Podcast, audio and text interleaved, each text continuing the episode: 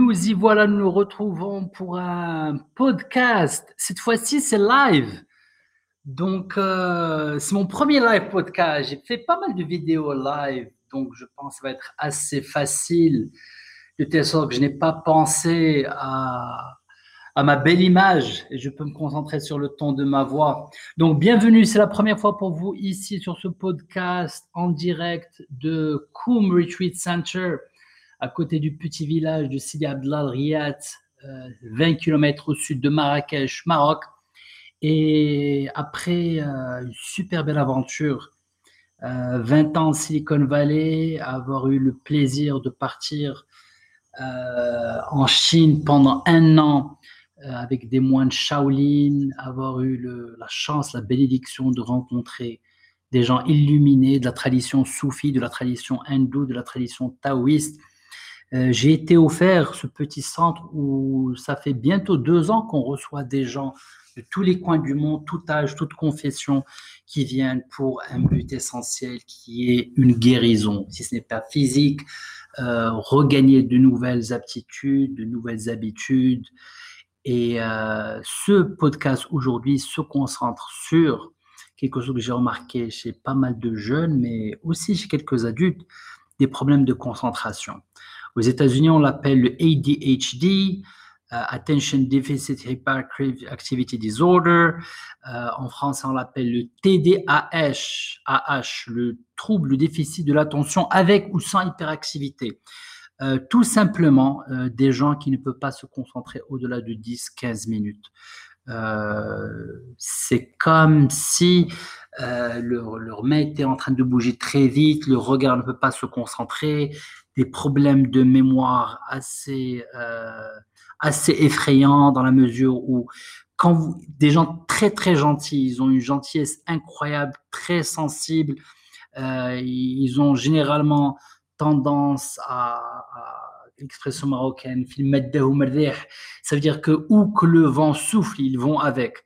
Donc même s'ils ont des buts euh, personnels, des objectifs, c'est très très facile de les distraire un, une simple invitation, un simple mot peut les emmener. Généralement, les parents se trouvent à toujours rappeler aux enfants le but de la conversation. Donc, beaucoup de parents se trouvent euh, à utiliser des médicaments, euh, Adderall, etc., etc. Pas mal de médicaments ont été interdits dans certains pays, d'autres non. Mais tout à coup, les parents trouvent des enfants qui, finalement, pour une fois, peuvent se concentrer pour avoir de meilleures notes, peuvent progresser. Et ces médicaments contre euh, ces problèmes de ADHD ont aussi été utilisés euh, en abus pour euh, des enfants qui n'en ont pas besoin parce qu'on reste dans une culture de performance où il faut avoir les meilleures notes. Alors pourquoi ne pas prendre une petite pilule et avoir quelques points en moins en plus. Je ne parle pas des gens qui se font déjà bien et qui le prennent pour des raisons de performance. Ce podcast est plutôt dirigé pour des gens qui souffrent vraiment, euh, qui viennent ici, non se sentent dit, vraiment j'ai envie de me concentrer et je n'y arrive pas et j'en ai marre des médicaments, qu'est-ce que je peux faire? Donc je vais garder ce live podcast très court dans la mesure où la solution est très simple, mais aussi très compliquée, très simple dans la mesure qu'il faut avoir un programme un programme. le, cerveau, l'esprit est comme un petit toutou. Que vous souffriez de ce ADHD ou non, euh, dès qu'on laisse l'esprit vagabonder, automatiquement, il disparaît dans l'horizon. Et la meilleure chose à faire est d'abord de réaliser d'abord euh, que cet esprit est un outil euh, dont il faut être heureux. Beaucoup de gens viennent chez moi ici au centre d'Isham, j'ai envie de calmer mon esprit. I, want to shut down my mind. J'ai envie que mon cerveau ne, ne bouge plus, qu'il y ait le calme ton, complet. Et je leur dis pourquoi. je leur dis pourquoi voulez-vous faire ça? Alors que votre esprit, le résultat de Dieu seul sait exactement des années, des millions d'années de développement pour arriver à faire ce qu'il fait. Le cerveau arrive à partir dans le passé et visiter le futur. Le, cette possibilité de voyager dans le temps vous permet en fait de réviser vos actions et de vous améliorer. Cependant, quand on reste toujours à faire travailler cet outil, l'esprit confond et ne sait plus si cet esprit n'est qu'un outil ou vraiment une réalité. J'explique. Euh, Vous avez faim. Vous commencez à penser à multiples restaurants. Vous voyagez dans votre tête dans tous les restaurants du monde, vous goûtez tous ces plats. 20 minutes passent et vous n'avez toujours pas pris de décision. Euh, l'esprit peut être un outil, mais quand on oublie que ce n'est qu'un outil, automatiquement, il y a des éléments de possession qui se passent, des possessions, euh, possessed in English. Et euh, ça peut vraiment, vraiment envenimer la vie aux gens, les gens de ADHD un peu plus que la norme. Donc, il faut avoir un programme. Et quelquefois, ces gens n'ont pas l'aptitude de s'asseoir et de développer un programme. Donc, si vous connaissez quelqu'un comme ça, il s'agit de s'asseoir avec eux et de vraiment créer une structure. D'abord, savoir ce qu'ils aiment, ce qui leur plaît. Maintenant, rappelez-vous, quelqu'un qui souffre d'ADHD va peut changer d'avis de façon très très rapide. C'est un travail à long terme. Euh, le résultat d'ADHD peut avoir des chocs très très violents, peut avoir des raisons très violentes, comme des traumas, des traumatismes qui sont passés dans le passé, l'éducation, mais ça peut aussi venir d'un bagage génétique. Est-ce que ça peut complètement disparaître? Alors, des recherches ont été faites comme quoi il va y toujours avoir euh, des tentations à revenir vers ce qu'on sait faire le mieux.